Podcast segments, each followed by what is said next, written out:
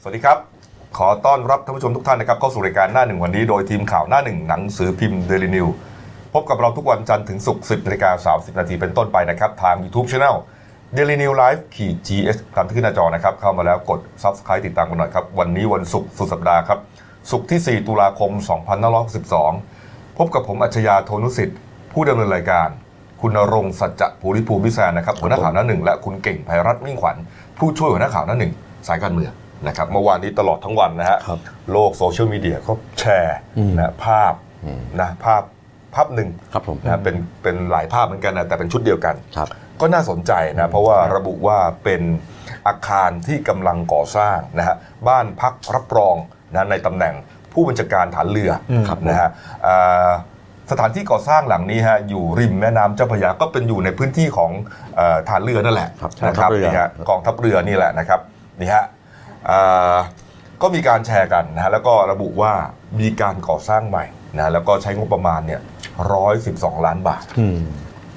หลังจากแชร์มาแล้วเนี่ยนะครับก็ถูกวิพากษ์วิจารณ์พอสมควรว่าเอะ งบสูงไปไหม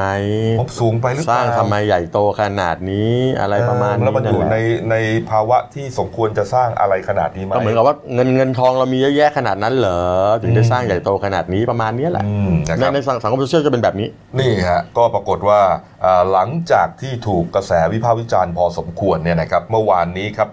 พลเรือเอกลือชัยรุดดิตนะครับผู้บัญชาการฐานเรือนะก็ได้มอบหมายให้พลเรือตรีอภินันท์เพ็งสีทอง เจ้ากรมช่างโยธาฐานเรือนะนพลเรือตรีพาสุกีวิไลลักษณ์นะครับเลขานุการกองทัพเรือนะฮะรวมถึงนาวาเอกเมธีชัยแก้วนินครับผู้อำนวยการบริหารกองบริหารงบประมาณสำนักงานปลัดบัญชีฐานเรือ ร่วมกันถแถลงชี้แจงที่มาที่ไปนะฮะพลเรือตรีอภินันท์นะฮะก็บอกว่าบ้านหลังนี้เนี่ยฮะเดิมก่อสร้างมาตั้ง 30 ปีแล้ว อืม ก็เก่าแก่ ครับผม นะฮะเก่าแก่เลยฮะแล้วก็ปี 54 น้ำท่วมใหญ่นะฮะก็ทำให้โครงสร้างของบ้านเนี่ยชำรุดเสียหายนะฮะทางกรมช่างโยธาทหารเรือก็ไปตรวจสอบพบว่า โอ้โห ถ้าจะซ่อมแซมนี่ไม่น่าจะคุ้มอะ อืมสร้างใหม่เลยดีกว่า สร้างใหม่ดีกว่า สร้างใหม่ดีกว่าก็เลย ขออนุมัติตามหลักเกณฑ์การสร้างบ้านพักรับรองของเอ่อผบทรขึ้นมาใหม่นะฮะแต่ว่าวัตถุประสงค์เนี่ยเขาเพิ่มเข้าไป อืม ปกติเนี่ยเป็นบ้านพักของฐานเอ่อของผบทร อ่า เป็นบ้านประจำตำแหน่งพูดง่ายๆ อ่า นะ ง่ายๆ อ่ามาอยู่มาอยู่ได้เลย ครับ นะ ผม แต่ว่าพอจะสร้างใหม่เนี่ยก็ให้เพิ่มเข้าไปให้เป็นให้มีอาคารรับรองแขกระดับ VP ของของกองทัพเรือด้วย แน่นอนนะพอพอมันมีอาอาอาคารรับรองแขก VIP ใช่ไหมก็ต้องมีห้องจัดเลี้ยง ถูกต้อง มีอะไรต่างๆมากมาย เพราะฉะนั้นมันก็เลยเหมือนงบเนี่ยมันก็เลยเพิ่มขึ้น แต่ทั้งหลายทั้งปวงซื้อเอ่อเพื่อที่จะสร้างความสง่างามให้กับอาคารนะฮะแล้วก็ความสมเกียรติของกองทัพเรือ ครับผม นี่ฮะนี่ฮะแล้วประเด็นเรื่องโอ้โหสร้างไวมาก สร้างไวมากฮะเอ่อแป๊บเดียวจะเสร็จแล้วเนี่ยนะอ่าทางบุรตรีอภินันท์ก็บอกว่าอ่าที่สร้างไวเนื่องจากว่าในเดือนพฤศจิกายนคือเดือนหน้านี่ฮะทางพื้นที่นี้เนี่ยกองทัพเรือเนี่ยนะฮะจะต้องใช้รับรองการประชุมอาเซียนสมิตด้วยในวันที่ 11 พฤศจิกายนนะฮะรวมถึงการประชุมรัฐมนตรีกลาโหมอาเซียนพร้อมคู่เจรจาอีก 18 ประเทศ ในวันที่ 17 พฤศจิกายน เพราะฉะนั้นก็ต้องเร่งรัดให้สร้างให้แล้วเสร็จในวันที่ 1 พฤศจิกายน โอ้โห เร็วเลยนะ จะทันไหมเนี่ยคือถ้า น่าจะ มีนั่งร้านอยู่อย่างนี้เนี่ยโอ้โหจะทันเหรอ เฮ้ยก็ไม่แน่ ไม่แน่นะตอนนี้ แต่ ผม ดู ผม ดูแล้วมันคืบหน้านะ คือคือนั่งร้านนี่อาจจะเสร็จแล้วก็ได้โครงสร้างข้างนอกเพียงแต่ว่ารอรื้อนั่งร้านออกกันคร โอ้ บ โหตกแต่งอีกเยอะนะ ผมว่านะเอาไม่เป็นไรเขาบอกว่าจะเสร็จก็แล้ว ผมว่า ก็ น่า แล้ว จะทันน่ะแหมระดับช่างทหารเรือเขาดูแลกันอยู่ เออนะฮะท่านเจ้ากรมก็บอกต่อด้วยบอกว่าจริง ๆ แล้วเอ่อผบทรเนี่ยไม่ได้อยู่บ้านหลังนี้หรอกนะฮะ ใช่ใช่ท่านมีบ้านส่วนตัวของท่านอยู่ เออเราต้องบอกใช่ไหม ใช่ใช่ เออแต่ว่าเอาละไหนๆก็เอ่อจะสร้างจะปรับปรุงให้มันดีขึ้นเนี่ยก็รื้อถอนเลยก็แล้วกันนะแล้วก็สร้างใหม่นะฮะงบประมาณเนี่ยร้อยสิบสองล้านบาท แยกเป็น 3 ส่วนครับตัวอาคารและบ้านพักรับรอง 65 ล้านนะครับ ค่าตกแต่งภายใน 32.5 ล้าน แล้วก็เอ่องานภูมิสถาปัตย์อีก 15 ล้านบาท นี่ฮะ แล้วก็เอ่อเจ้ากรมยังยืนยันด้วยว่า ราคานี้ไม่แพงนะฮะ คุ้มค่า อืม แล้วก็สามารถชี้แจงรายละเอียดได้ ครับ นี่ฮะ ไม่แพงยังไงฮะ คือคือคุณกบมีรายละเอียดใช่ไหมมี มี มี รายละเอียดเดี๋ยวผมจะเล่าให้ฟังพี่แซนว่าไง คือไม่พี่จะบอกว่าคือที่ผ่านมาเวลากองทัพช่วงตั้งแต่ยุคกสชมาเนี่ย อืม เวลาจับต้องอะไรโดยเฉพาะเรื่องของซื้ออาวุธยุทโธปกรณ์สร้างบ้านพักรับรองอะไรต่างๆเนี่ยจะถูกจุดประเด็นว่าแพงไหม อืม คุ้มค่าไหมสูงเกินไปไหมทำไมต้องมาเร่งทำยุค เห นี้ มาะสมไหม เออมันจะเป็นประเด็นเพราะเขาจะเขาก็จะไปคอนทราสต์กับที่บอกว่า ก็ตอนนี้เรายังแย่เศรษฐกิจก็แย่ก็บอกคนจนอยู่ยังต้องแจกเงินแจกบัตรแจกอะไรกันอยู่เลย ก็นั่นไง แล้วทำไมมันต้องมารีบสร้างแล้วมันต้องสร้างให้ใหญ่ คือมันจะเป็นประเด็นคำถามที่ถูกถามวนเวียนอยู่ก็ตามเวลาที่กองทัพขยับขยื่นอะไร อืม ถามว่าถามได้ไหมถามได้ อืม แต่ถ้ากองทัพตอบได้ก็จบก็แค่นี้เอง นี่ฮะ ถ้าชี้แจงแล้วมีผลก็จบ นี่ฮะก็เลยเราเลยเข้าไปตรวจสอบที่เว็บไซต์ศูนย์ข้อมูลจัดซื้อจัดจ้าง และราคากลางของกองทัพเรือนะเขาก็ ผม มีรายละเอียดเปิดเผยการจัดซื้อจัดจ้าง รายการเนี้ยโครงการเนี้ย อ่า ทุกขั้นตอน ครับผม นะมีนายทหารกำกับไว้ครบถ้วนนะฮะก็อ่าเล่าให้ฟังคร่าวๆกันแล้วกันนะครับโครงการนี้ใช้งบประมาณ 112 ล้านบาทอย่างที่บอก แล้วก็แยกเป็นรายละเอียด 3 3 ส่วนเนี่ยนะครับก็เอ่อพบว่าผู้ที่ชนะการประกวดราคา เอ่อตั้งแต่การก่อสร้างบ้านพักหลังใหม่นะฮะรวมถึงรื้อถอนบ้านพักหลังเก่าเนี่ยผู้ชนะคือบริษัทอิตาเลียนไทยดูรอบเมนจำกัดมหาชนครับ นี่ฮะเอ่อก็เสนอเข้ามาแล้วก็เอ่อใช้งบประมาณทั้งสิ้น 64 ล้านบาทเศษ อืม อ่ะอันนี้คือการก่อสร้างนะครับ ผม มีพลเรือตรีอภินันท์เนี่ยแหละ เป็นคนเซ็นกำกับเซ็นรับรอง อืม นี่ฮะส่วนในเรื่องของการตกแต่งภายใน 32 5อ่า32.5 ล้านบาทนี่ฮะ ยังไม่ได้ระบุนะฮะว่าใครชนะ แต่ว่าเอ่อทางกองทัพเรือเนี่ยบอกว่าบริษัทรัชดาเฟบริกเฮาส์เป็นผู้ชนะประมูลครับ นี่ฮะ เราลองไปดูรายละเอียดคร่าวๆในในบ้านหลังนี้แล้ว ก็ กั มีอะไร น บ้าง เขาอยู่ในทิวอาร์หมดเลยฮะ อ๋อโอเค นี่ฮะเอาเอาเอาที่น่าสนใจนะครั ครับ บผม ห้องโถงรับรองครับ มีโคมไฟตกแต่งครับเป็นโคมไฟระยะนะฮะสองชุด 4 0 0แสนบาทนะฮะแล้วก็มีไฟโคมไฟระยะอีก 2 ชุดนะฮะเป็นชุดเล็ก 40,000 บาท ไฟกิ่ง 8 ชุด 1 2 0 0 0 0 บาท เฉพาะไฟ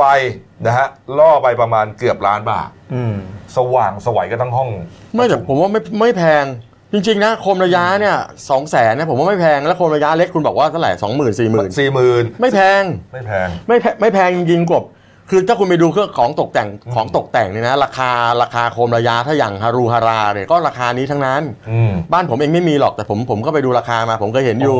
เห็นบอกว่าไม่แพงนึกว่าพี่แซนมีทั้งสองสอง ไม่มี ต ต อ อน นนี้ นี้ตายแล้วพี่มีกี่ดวง ผมมีหลอดฟลูออเรสเซนต์ อ่า เออไม่แพงก็ไม่แพงก็ไม่เป็นไร อ่า นะฮะห้องรับประทานอาหารครับนี่ฮะมีการตกแต่งโครงคร่าวไม้เฟอร์นิเจอร์ใช้ไม้สะเดาด้วยแหมนี่ฮะ อืม ก็มีมูลค่ารวมประมาณ 8 0 0แสนกว่าบาทนะครับ ห้องน้ำฮะไปดูห้องน้ำหน่อยครับ ห้องน้ำมีโถสุขภัณฑ์นะฮะระบบชำระอัตโนมัติด้วย คือไม่ต้องล้างก้นเอง อืม แหมห้างที่อื่นเขาก็มีกันเยอะแยะ ไอ้ไอ้ไอ้ไอ้ ไอ้ ล้าง ห้าง ก้นอัต ดั โน งๆ มั ที่ ติ บอกคุณแน่แช่ปุ๊บปุ๊บปืดออกมาให้คุณละ สามหมื่นห้าพันบาทโถนั้นฮะ อันนี้ไม่รู้ราคาแม่งไม่เคยเช็คอันนี้ โถนั้นนะ อันนี้ โถ ไม่เคย นั้น เช็ค สามหมื่นห้าพันบาทครับ อ่า โถปัสสาวะชายแบบอัตโนมัติ อ่า ก็แบบพอคุณขอขอโทษคุณปัสสาวะเสร็จปุ๊บพอคุณออกมาเดี๋ยวมันจะมีเซ็นเซอร์มันก็ปืดออกมาเอง ไม่ ใน ต้อง น้ำ ทำอะไรไม่ต้องทำ ไม่ อะ ต้ ไร องทำอะไรเลย ไปยืนรูดซิปอย่างเดียวแล้วก็รูดซิป ใช่ ปิด ครับ นะฮะ ผม ก็เอ่อใช้เงินไปนะฮะโถนี้นะฮะสองหมื่นสามพันบาทฮะนี่กระจกเงาเสริมหล่อเสริมสวยครับบานเท่าไหร่ฮะคุณเก่งรู้ไหมที่บ้านคุณมีกระจกเงาไหม ห้าพันป่ะครับ ห้าพั นตู้คุณนี่มันรสนิยม ผมใช้ มาก ของผมเนี่ยประมาณไม่เกินพันสอง นี่ฐานเรือเขานี่หมื่นสองพันบาทนะฮะคุณเก่ง ต้องดู นี่ฮะ ขนาดด้วยขนาดใหญ่ มันต้องดูมันต้องดูดีไซน์ ดีไซน์สวย ยี่ งาม ห้อขนาด ถูกต้องครับ ม แล้วก็เคาน์เตอร์เคาน์เตอร์นี่เข้าใจว่าน่าจะเป็นเคาน์เตอร์ล้างมืออะใช่ไหมอ่างล้างอ่างล้างหน้า อ๋ออ่ าเคาน์เตอร์หกหมื่นบาทครับนี่ฮะอ่าก็รวมแล้วห้องน้ำก็สามแสนกว่าบาท นี่ อีกห้องหนึ่งแล้วกัน ไปดูห้องนอนพบทรหน่อย ครับผม อันนี้ห้องนอน A ครับ มีพรม2ผืนฮะ36,000 บาทกับ 45,000 บาท อืม บานประตูสวิง 2 ชุด 28,000 บาทฮะก็รวม ๆ แล้วห้องนอน A ใช้งบตกแต่งภายในไปเกือบ 5 0 0 0 0 0 บาท มีห้องนอน B ด้วยนะ ห้องนอนผอบทร B ฮะ อืม วงเงินก็ใกล้ ๆ กัน 56,000 บาทครับแหม่ คือคือตอนเนี้ยนะ คือถ้าจะไปมองว่าท่านใช้แพงไม่แพงเนี่ยนะ เดี๋ยวโซเชียลเนี่ยเก่งเดี๋ยวเขาก็ไปขุดสมมติว่าคุณใช้สุขภัณฑ์ยี่ห้อนี้ใช่ไหม ครับ สมมติเขามีนะ ครับ เดี๋ยวเขาก็จะไปขุดเปรียบเทียบว่าอ่าท่านซื้อแค่นี้ราคาจริงในตลาดเท่าไหร่ บวกค่าโสหุ้ยค่าหมายว่าไอ้อ่าไอ้เวลาเขาซื้อมาให้เราอ่ะ ครับ ก็คือว่าผู้รับเหมาต้องคิดอยู่แล้วใช่ไหมไปหาจัดหาอุปกรณ์จัดอะไรมาเนี่ย อืม ก็ต้องมีบวกกันอยู่แล้วปกติเพื่อเขาต้องเอากำไรอยู่แล้วล่ะ เออเนี่ยเจ้ากรมก็บอกว่าก็ไว้สำหรับเอ่อพักรับรองแขก VIP ของ หรือว่าเป็นผบทรที่มาจากต่างประเทศนะฮะจะได้ไม่ต้องไปเสียเงินเออนอนโรงแรมหรูๆริมแม่น้ำเจ้าพระยา ก็เลยมีโซเชียลสงสัยว่าเอ้าแล้วปกติเนี่ยเราต้องออกเงินให้ผบทรที่มาพักด้วยเหรอเวลาเขาไปนอนโรงแรม เขามีบ้านพัก หรูๆ ประจำตำแหน่งอยู่เนี่ยคุณเก่งทุกทุกทุกที่อย่างท่านผบทบเองก็น่าจะมี อืม ผมว่าก็เป็นเรื่องปกติ คือมันมีมานานแล้วคงไม่ใช่เพิ่งมีหรอกเพียงแต่ว่า ไม่หมายถึงว่าแขกเรือ อ๋อ ผบทรต่างชาติอ่ะ แต่ผมว่าผมว่าอันนี้เขาเขาก็ใช้เขาเขาให้เหตุผลก็โอเคอยู่นะว่า คือไม่ได้เป็นบ้านพักประจำตำแหน่งอย่างเดียว แต่ว่ามันเป็น ถูกต้ ที่ อง พัก ถูกต้อง รับรองของแขกบ้านแขกเมืองที่จะจะมามีการจัดเลี้ยง ระดับ อะไร VIP แล้วยังจะมีการประชุม2 2 2 2 2 2งานที่ในเดือนพฤศจิกายนนี้ใช่ไหม อืมอืม ผมว่าก็โอเคอยู่เพียงแต่ว่า คราวนี้ก็ต้องไปดูว่าไอ้ราคาราคาก่อสร้างใช่ไหมฮะแล้วก็แล้วก็ไอ้ราคาของของของของตกแต่งเนี่ย ครับ มันแพงเกินไปหรือเปล่า หรือมันอยู่ในมาตรฐานแล้วแต่อย่างอย่างเครื่องคมระยะ ผมยืนยันว่าราคาไม่ได้แพง อืม เพียงแต่ว่าต้องไปเทียบราคากับเรื่องอื่นๆ ดูว่ามันโอเคไหม ครับ แล้วยุคแล้วคุณต้องอย่าลืมนะการก่อสร้างในทุกปีทุกปีเนี่ยค่าวัสดุก่อสร้าง ค่าแรงต่างๆ มันเพิ่มขึ้น ผมรู้เนี่ยผมกำลังจะปลูกบ้านอยู่ เอาบ้านแค่เล็กๆเนี่ยนะ ผมจะไปดูพูดให้ฟังแค่ร้อยสี่สิบตารางเมตรเนี่ย อืมอืม ไม่ได้ขี้ปฏิของที่เนี่ย ครับ ยังจะตีเกือบไปสามเกือบสามล้านแล้วคุณกบ โอ้โห แล้วนี่ใหญ่โตอลังการขนาดนี้ มีกี่ยวงโคมไฟอ่ะ ผมว่าผมจะใช้หลอดหลอด ผมจะใช้หลอดสีๆแบบร้านข้าวต้มอ่ะ อ๋อ หรือว่างานวัดใช่ไหม เออง าน เผื่อจะแบบเปิดจัดปาร์ตี้ด้วยอะไรเงี้ย ครับครับ ออ เข้าใจนะฮะ อืม อ่ะฮะแต่ว่ายังไงก็ตามนะกองทัพเรือเขาก็ยืนยันนะครับว่า เป็นการใช้งบประมาณในส่วนที่และได้รับการจัดสรรตามแผนปฏิบัติราชการประจำปี 62 ของ ครับ กองทัพเรือนะฮะที่เกี่ยวข้องกับค่าซ่อมบำรุงปรับปรุงสิ่งก่อสร้าง และระบบสาธารณูปโภคที่สามารถใช้จ่ายในกรณีเร่งด่วนได้เออนี่ครับผมไปอ่านคอมเมนต์นิดเดียวเล่าให้ฟังนิดนึง อ่ะอ่ะดีครับดี เขาบอก ผม ว่า ก็อยากจะรู้ จะจะจะพออยู่จะจะแคบไปไหมกลัวจะอึดอัดกันนะครับ อันนี้เนี่ยแต่เนี่ย นะครับเอามาดูการเมืองล้วนๆหน่อยนะครับ เมื่อวานนี้นะฮะท่านนายกนะครับ ก็เป็นประธานพิธีมอบนโยบายแก่สภาเกษตรกรแห่งชาติ นายกช่วงนี้นะไปงานไหนก็ตามนะ ก็จะพูดแต่เรื่องเนี้ยเรื่องเกี่ยวกับ Google บ้างละเรื่องเกี่ยวกับ อะไรบ้างละเมื่อวานนี้ นี่ยังไม่ดู พู อีกเหรอเนี่ย ใช่ฮะเมื่อวานนี้พูดประเด็นเรื่องเกี่ยวกับอะไรนะไม่ดูหนังไม่อ่านสื่อพิมพ์ อ๋อ ก็ก็จริง ๆประเด็นก็ท่านก็บอกว่าช่วงนี้สบายใจ อืม สาเหตุที่สบายใจเนี่ยเพราะไม่ได้อ่านหนังสือพิมพ์มาสองวันละ ครับ ก็ถามว่าแล้วแล้วยังไงล่ะไม่อ่านหนังสือพิมพ์แล้วมันมีความสุขตรงไหนท่านก็บอกว่าพอไม่อ่านมันก็ไม่โมโห พอไม่โมโหก็ไม่คิดมาก อ๋ออ มก็เลยสบายใจ ก็ ผมผมผมขออนุญาตยั่วท่านนายกหน่อยเถอะ ผมเนี่ยคนทำหนังสือพิมพ์ เออ คือการให้ความรู้กับคนเนี่ยมันมีหลายวิธีการ การอ่านหนังสือเนี่ยเป็นสิ่งที่ต้องรณรงค์ให้อ่าน คุณจะอ่านหนังสือพิมพ์ จะอ่านเว็บไซต์ จะอ่านอะไรต่ออะไรคุณต้องให้คนอ่าน แล้วหนังสือพิมพ์เนี่ยขอโทษนะถ้าเกิดจะมาธรรมาจารย์ให้หนังสือพิมพ์วิวิพากษ์วิจารณ์แต่เรื่องที่นายกชอบสบายหูเนี่ยนะฮะก็ก็ไม่ต้องมีหนังสือพิมพ์ก็ได้ครับ ก็เป็นกระบอกเสียงอะไรของรัฐบาลไป หนังสือพิมพ์เนี่ยคือกระจกส่องว่าประชาชนต้องการอะไร ท่านทำอะไรอยู่กับร่องกับรอยถูกต้องไม่ถูกต้องยังไง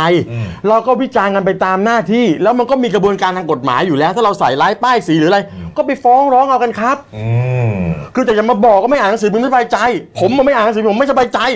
ผมอ่านท่านนายกเวลาให้ข่าวผมมันไม่สบายใจ เออ เอาละวะ เออ เออ นะ ก็แหมอย่ามาอย่ามาแตะอะไรกันก็ท่านก็ทำหน้าที่ท่านผมก็ทำหน้าที่ผม วันก่อนไก่อู เสไก่อูก็พูดอย่างเงี้ย นะ เอองดอ่ะงดอ่านสื่อพิมพ์สักหนึ่งสัปดาห์ ก็เผาหนังสือทั้งประเทศทิ้งไปเลยนะครับทั้างนั้นนะ ฮะ ไม่ต้องไปอ่านกันละ เออ พออ่านเว็บไซต์ก็หาเว็บไซต์โซเชียลไปโจมตีเขาอีก เออ ก็ไม่ต้องอ่านอะไรกันละ เออ บอกกุดงีดอ่านแล้ว แท กุ น ดงี ที่ ด จะมาสนับสนุนให้คนไทยช่วยกันอ่านหนังสือ แล้วคนแล้วจะได้เราเราเราจะรู้จักคิดวิเคราะห์ระยะ ถ้าถ้าเราเสนอข่าวไม่ดีวิวิคุณเป็นคิดว่าวิจารณ์ไม่ดีเนี่ยคุณรู้ไหมเดี๋ยวเขาก็มาด่าเราเองอ่ะท่านไม่ต้องด่าหรอกท่านไม่ต้อง ใช่ ว่าเราหรอก เออ ประชาชนก็จะไม่ซื้อเราจะไม่อ่านเราจะด่าคุณกบเอง อืม เนี่ยอย่างเราพิพากษ์วิจารณ์นายกเนี่ยเดี๋ยวก็มาคอมเมนต์ด่าแล้วถ้าเกิดไม่ชอบ โอเค แล้ว เราก็ว่า แล้ เรา ว ก็รับฟัง อืม ทำใจให้กว้างๆให้ร่มๆอะฮะแค่นั้นเรา ห ก็ รือ อ จะ ยู่ เป็ กันน เพ ได้ ราะว่าท่านนายกเนี่ย เป็นคนขี้หงุดหงิดอยู่แล้วไง ในในขออีกนิดเลยนะท่านนายกเรื่อง Google เนี่ยผมมีคนเขียนบทความล่าสุดเนี่ยคุณรู้ไหมว่าทั้งประเทศทั่วโลกอ่ะมีประชากรเท่าไหร่7,000 กว่าล้าน 7,300 คนในปี 62 มากกว่าครึ่งหนึ่งเนี่ยนะ 7,300 ล้านคนในปีสอง อ่ามากมากกว่าครึ่งหนึ่งเนี่ยเอ่อเล่นอินเทอร์เน็ตเล่นโซเชียลแล้วคุณรู้ไหมเอาเฉพาะในไทยเนี่ยนะเฉพาะในไทยมีประชากรเกือบ 70 ล้านคนเนี่ยมากกว่าครึ่งเนี่ยนะอ่ามากกว่าครึ่งเอาคนที่มากกว่าครึ่งเนี่ยเอ่อมีโทรศัพท์มือถือ ครับ มีโทรศัพท์มือถือประมาณสัก69 ล้านเครื่องมากกว่าจำนวนประชากรเราอีก เออ ของเรามีไม่ถึง 70นะเอ้ยมีประมาณ 79 ล้านเครื่อง อ่าอ่าอ่า แล้วปรากฏว่าไงหนึ่งมากกว่าเอ่อทั้งหมดของเราเว็บไซต์ที่เปิดมากที่สุดคืออะไร Google คนไทยเปิด Google มากที่สุด ไม่ใช่ไม่เปิด แล้วโซเชียลมีเดียอันดับหนึ่งที่คนไทยเล่นคืออะไรนะ Facebook อืม คนไทยเล่นหมดอะเล่นทุกอย่าง แต่นายกก็มา มาปฏิเสธแล้วก็ไม่ได้พูดถึงขนาดนั้นใช่ไหมคุณเก่ง กูแกอุตส่าห์จบไปแล้วนะเนี่ยเรื่อง นะ Google เออ แม่นายกก็ไม่น่ามาจุดประเด็นเลย เออ นะ ไม่ผมก็บอกแล้วท่านน่ะปรารถนาดีท่านหวังดี ท่านไม่ได้ไม่ได้จะดูถูกคนไทยหรอกเพียงแต่ว่า อยากจะบอกว่าให้เราใช้ใช้โซเชียลหรือว่าดูเรื่องที่มันมันจะลงใจมีประโยชน์ ก็อ่านหนังสือพิมพ์มีแล้วก็มีประโยชน์แล้ว เมื่อวานนี้มาขู่ด้วยนะบอกว่างบประมาณงบประมาณถ้าไม่ผ่านนี้จะเดือดร้อนทั้งประเทศ เหมือนกับบอกว่าเอ้ยฝ่ายค้านอย่ามาขยับขยื่นมากนัก ก็จริง ๆ ถ้าเกิดจะพูดจริงๆไอ้เรื่องงบประมาณเนี่ยรัฐธรรมนูญ60เนี่ยเขาออกแบบมาเรียบร้อยแล้วแหละว่า ครับ ให้ให้รองรับสำหรับกรณีที่งบประมาณมันออกช้าหรือไม่ผ่าน อืม แล้วมันก็จะมีการใช้เงินไปก่อนได้แหละ แต่ว่าประเด็นก็คือว่าเดี๋ยว 17 ใช่ไหม17เนี่ยทางสภาเนี่ยเขาจะพิจารณาร่างพรบงบเนี่ย ครับ วงเงิน 3.2 ล้านล้านเนี่ย อืม วาระแรก อืม ประเด็นก็คือว่ามันก็ต้องดูถึงเรื่องเหตุถึงเรื่องผลนะมันไม่ใช่อยู่ๆว่ามันจะผ่านไปโดยที่ไม่ได้ตรวจสอบนะ อืม ใช่ไหม คือ ครับ คุณจะปล่อยให้ฝ่ายค้าน เออ เขาไม่ไม่อภิปราย ไม่บอกว่าคุณไอ้งบตรงนี้เยอะไปงบตรงนั้นเยอะไปมันก็ไม่ได้ มั คุ น ณ ไม่ กบ ได้มันไม่ได้ เพราะสมมติคุณใช้ตรงนี้เยอะไปเขาบอกทำไมตรงนี้มันเยอะจังครับ ใช่ ปรับลดไปอยู่ตรงนั้นดีไหมอะไรเงี้ยมันก็เป็นการถกเถียง คื กั อน ทุ นั่น ก แห อ ละ ย่างนะมันอยู่ที่เหตุผลนะถ้าเกิดฝ่ายค้านเอาค้านโดยไม่มีเหตุผลเนี่ยท้ายสุดเนี่ยคนก็มาลุมสกรรมของเขา ผ เอง ม นั่ ว่าน แหละ ที่นายกเนี่ย เออ เขากังวลเนี่ยไม่ได้กังวลเรื่อง อืม อภิปรายสักเท่าไหร่หรอก อืม กังวลเรื่อง กระลง เสียง มือเรื่องมือ เรื่องมือนั่นแหละ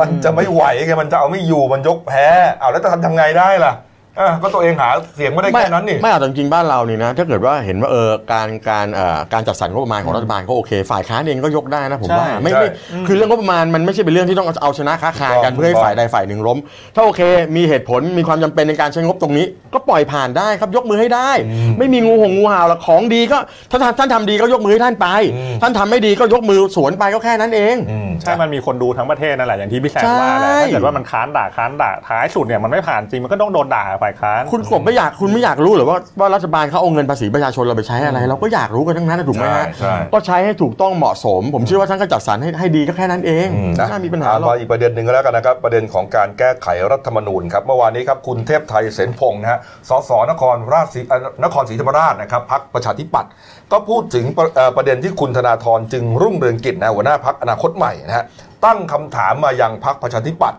ในเรื่องของท่าทีในการแก้ไขรัฐธรรมนูญว่ามีจุดยืนอย่างไรเนี่ยนะฮะ คุณเทพไทยก็บอกว่าจริง ๆ แล้วเนี่ยฮะ ประชาธิปัตย์มีจุดยืนในเรื่องของการแก้ไขรัฐธรรมนูญชัดเจนตั้งแต่ต้นนะคือไม่ยอมรับรัฐธรรมนูญฉบับนี้นะเพราะว่าไม่มีความเป็นประชาธิปไตยหลายอย่าง แล้วก็ทำยังไงได้ล่ะ มาร่วมรัฐบาลกับเขาแล้ว อืม อ่ะขั้นตอนต่อไปก็คือจะต้องเสนอแก้ไขรัฐธรรมนูญนะฮะ ครับ โดยเฉพาะอย่างยิ่งมาตรา 256นะฮะจะแก้แน่นอนนะฮะ อืม แล้วก็พูดไปถึงว่าท่าทีของนายกเนี่ยที่บอกว่าเอ่อไม่อยากจะรับเป็นหน้าเสือในการแก้รัฐธรรมนูญเนี่ยเขาบอกว่าก็ต้องเข้าใจท่านนายกด้วย เพราะว่าแกมาด้วยการยึดอำนาจเหมือนกับเขียน แล้วแกก็ตั้งคนมาเขียนน่ะ เออ จะเขียนด้วยมือลบด้วยเท้าได้ยังไง อัน ล่ะ นั่นแหละนี่แหละฮะแล้วก็อ่ะฝากไปยังคุณธนาธรบอกว่าไม่ต้องมาเป็นห่วงพรรคประชาธิปัตย์หรอกนะขอให้เป็นห่วงพรรคอนาคตใหม่ดีกว่า ว่าจะรอดปีนี้หรือไม่ก็ไม่ทราบนี่ฮะ คือคุณธนาธ แรงนะเนี่ย คุณธนาธรเขาไม่ได้ห่วงพักเขาไม่ได้ห่วงน้ำนูนมากเขาก็ห่วงบอกว่าประชาธิปัตย์ที่ไปรับปากจะแก้เนี่ยจะแก้เนี่ยจะแก้จริงไหม อืม หรือว่าก็แค่หาเหตุผลในการเข้าร่วมรัฐบาล ครับ แค่นั้นแหละ อืม แต่ผมเชื่อว่ารัฐธรรมนูนเนี่ยนะคุณเก่งคิดเหมือนผมไม่รู้นะผมว่าแก้ยาก อืม แล้วโอกาสจะสำเร็จในรัฐบาลนี้ยาก อืม ผมว่าอย่างน้อยที่สุดต้อง 5 ปีอะต้องผ่านต้องให้ให้บทเฉพาะการเรื่องสวที่มีอำนาจในการเรื่องนายกอะผ่านไปก่อน ไม่งั้นเขาไม่แก้หรอกอันนี่เป็นจุดตายรัฐบาลเลย ใช่นะฮะ อืมก็อย่างอย่างล่าสุดเนี่ยกรมน อืม พลตรีบุรินทร์ทองประภัยเนี่ย ครับ ก็ไปแจ้งความแล้วนะ อ่า อ้าว วันก่อนเนี่ยฝ่ายค้านวันที่ 28 กันยา อ่า ฝ่ายค้านลงปัตตานี ครับ เพื่อจัดงานเสวนาและมนูญ อืม ก็คือ ครับ สรุป ก็ไปแจ้งความข้อหามาตรา116 อืม โอ้ ความมั่นคงเกี่ยวกับเรื่องยุยงปลุกปั่นทำให้เกิดความกระด้างกระเดือก แจ้ง ในหมู่ประชาชน ฝ่ายค้านหมดเลย ก็คุณวันนอ ที่ที่ไปไป ใช่ เสวนากัน แล้ว เนะ ก็มีมีนักนักนักวิชาการท่านหนึ่งจากมหาวิทยาลัยเกษตร อืมอาจารย์น่ะอาจารย์น่ะ อาจารย์ชลิตาปันทุวงศ์ เออ ก็โดนไปด้วย นี่ประเด็นที่ว่าให้แก้อยากจะให้แก้รัฐธรรมนูญมาตราหนึ่งเลย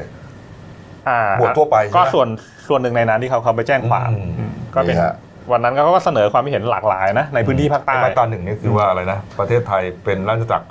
อันหนึ่งอันเดียวกัน ออคุณจะแบ่งแยกไม่ได้ อะ แล้ ไร ว ประมาณนี้แหละนะ ครับ เขาพูดถึงประเด็นเรื่องไฟใต้ อันนี้ก็เป็นเรื่องเป็นเรื่องคือคือต้องก็ต้องยอมรับคุณธนาธรเนี่ยก็เรื่องเยอะเนาะโดนโดนเยอะเนาะ โดนเยอะ แต่ว่าไอ้ไอ้เรื่องอะไรเรื่องไลฟ์สดนั่นก็ก็ก็ยังยังไม่จบนะเดี๋ยวรออัยการสูงสุดท่านชี้ขาดว่าจะเอายังไง เพราะว่าแต่อัยการไม่ฟ้องไปแล้ว อายการไม่ฟ้องถ้าตำรวจเห็นแย้งเดี๋ยวเขาส่งพออัยการไม่ฟ้องก็ส่งเรื่องไปพบตร อืมอืม ถ้าพบตรบอกว่าเฮ้ยเห็นแย้งไหม อ่ะ เห็นแย้งก็ส่งให้อัยการสูงสุดเขาชี้ขาดเอา เอาละฮะอ่ะเอามาอีกประเด็นหนึ่งครับ ให้ความเป็นธรรมกับคุณธรรมนัทหน่อยนะฮะ ครับผม เมื่อวานก่อนนะที่เราเล่นประเด็นที่ว่าคุณจีรัชชัยพันนุมาตรนะครับสส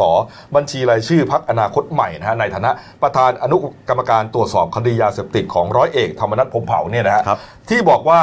เอ่อสรุปแล้วนะฮะ คุณธรรมนัทเนี่ยโดนคดียาเสพติด 2 คดีด้วยกัน อ่า คดีแรกนะฮะเกิดขึ้นเมื่อปี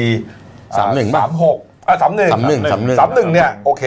อันนั้นคือคดีที่เห็นแล้วไม่แจ้ง อืม อันนี้โดนจำคุกแปดเดือน ครับ แล้วก็สามหกก็เดอก็โดนด้วย อันนี้ที่โดนไปเท่าไหร่อ่ะสี่ปีหรือเท่าไหร่อะไรเนี่ย เอาที่ว่าออสเตรเลียใช่ไหม อันนั้นก็คือเหมือนกับโดนคดีค้ายาขนยาไปเลย อืม โดน 2 คดีด้วยกันนะฮะ แต่ว่าเมื่อวานนี้คุณธรรมนัฐเขาออกมาชี้แจงว่าไม่ใช่ใช่ไหมเก่ง ใช่ท่านก็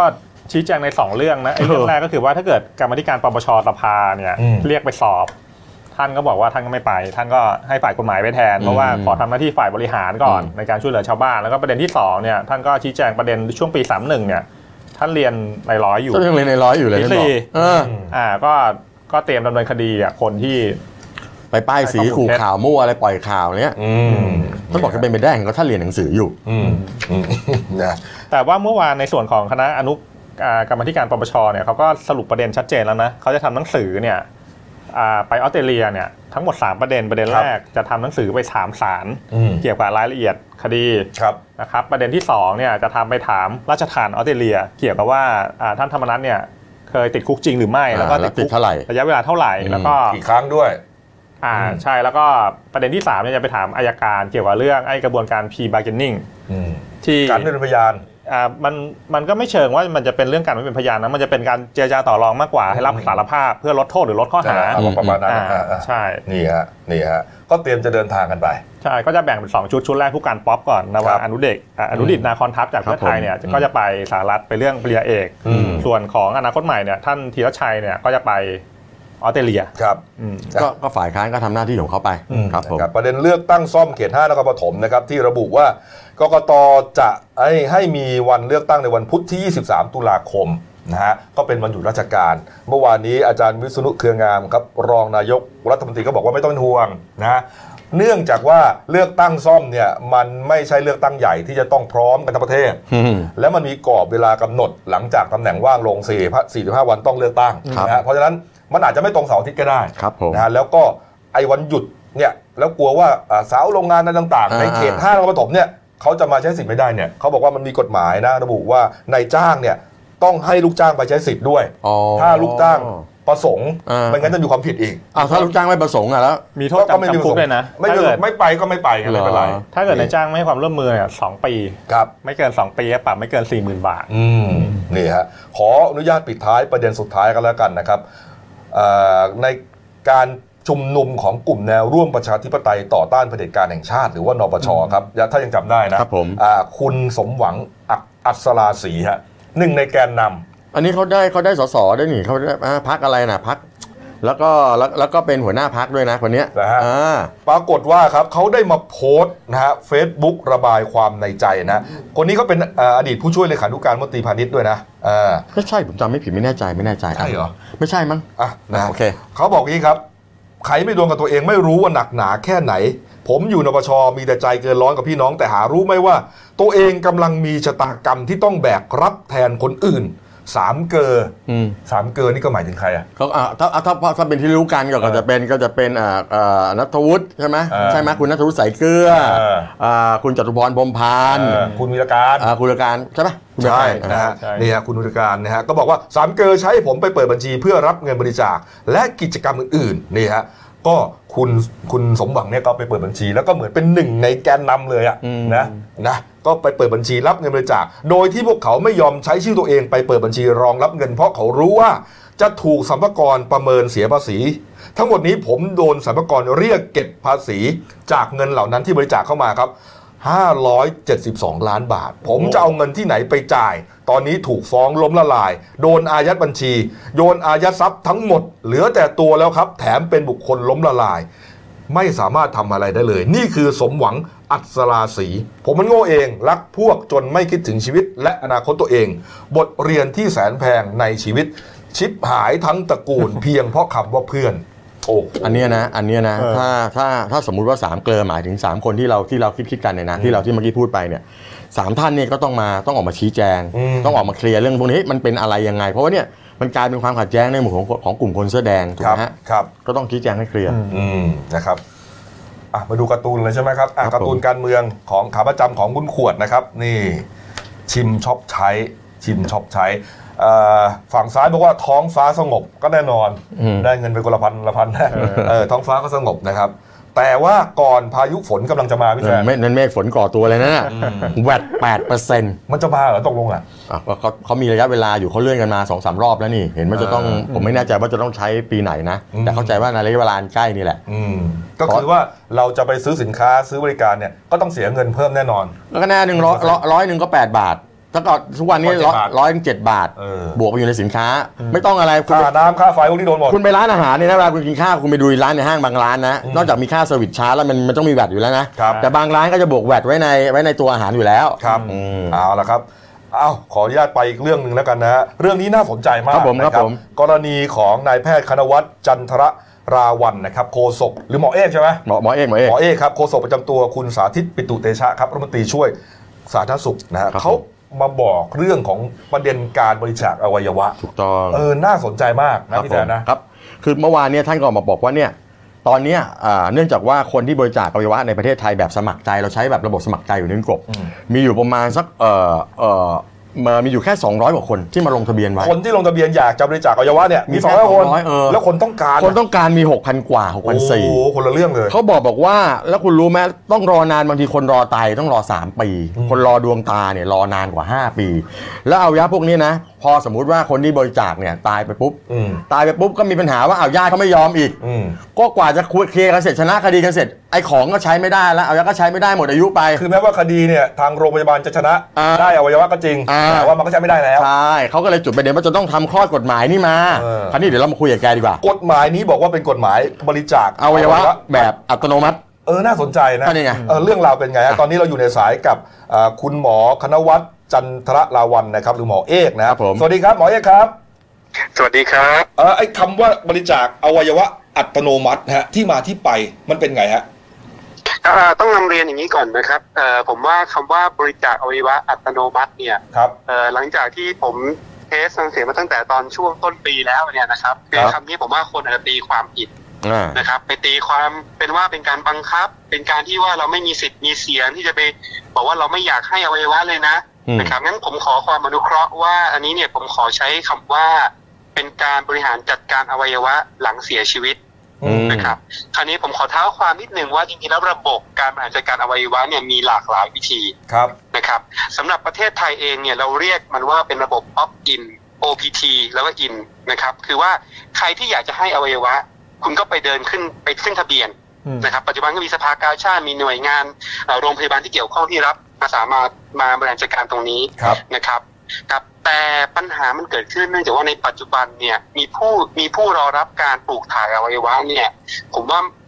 6,400 กว่าคนนะตามตามตัวเลขเป๊ะๆไม่ได้แต่พันหกหกพันสี่ร้อยเกือบเจ็ดพันคน ครับ นะครับ แต่มีที่มีผู้ให้อวัยวะเนี่ยอยู่เพียงแค่ประมาณ 200 คน อืม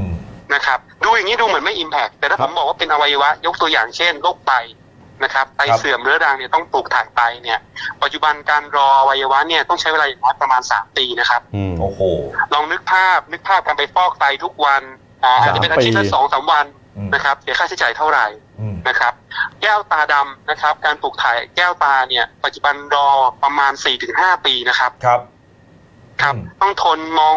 ภาพเหมือนตาจะบอดอยู่แล้วเนี่ยไป 4-5 ปี ครับ นะครับงั้นมันเป็นปัญหานะครับแล้วนี่มันมีการบริหารจัดการอวัยวะรูปแบบอื่นนะครับ ที่ในต่างประเทศเนี่ยเขาก็ก็มีมาใช้มีอยู่สองแบบที่ผมจะยกตัวอย่างมาเนี่ย แบบที่แบบที่สองคือเขาเรียกว่า mandated choice ครับ mandated choice หมายความว่า อันนี้ใช้ในที่เอ่อเคยมีมาใช้ในที่มอรัฐอิลลินอยของประเทศสหรัฐอเมริกา ครับ นะครับ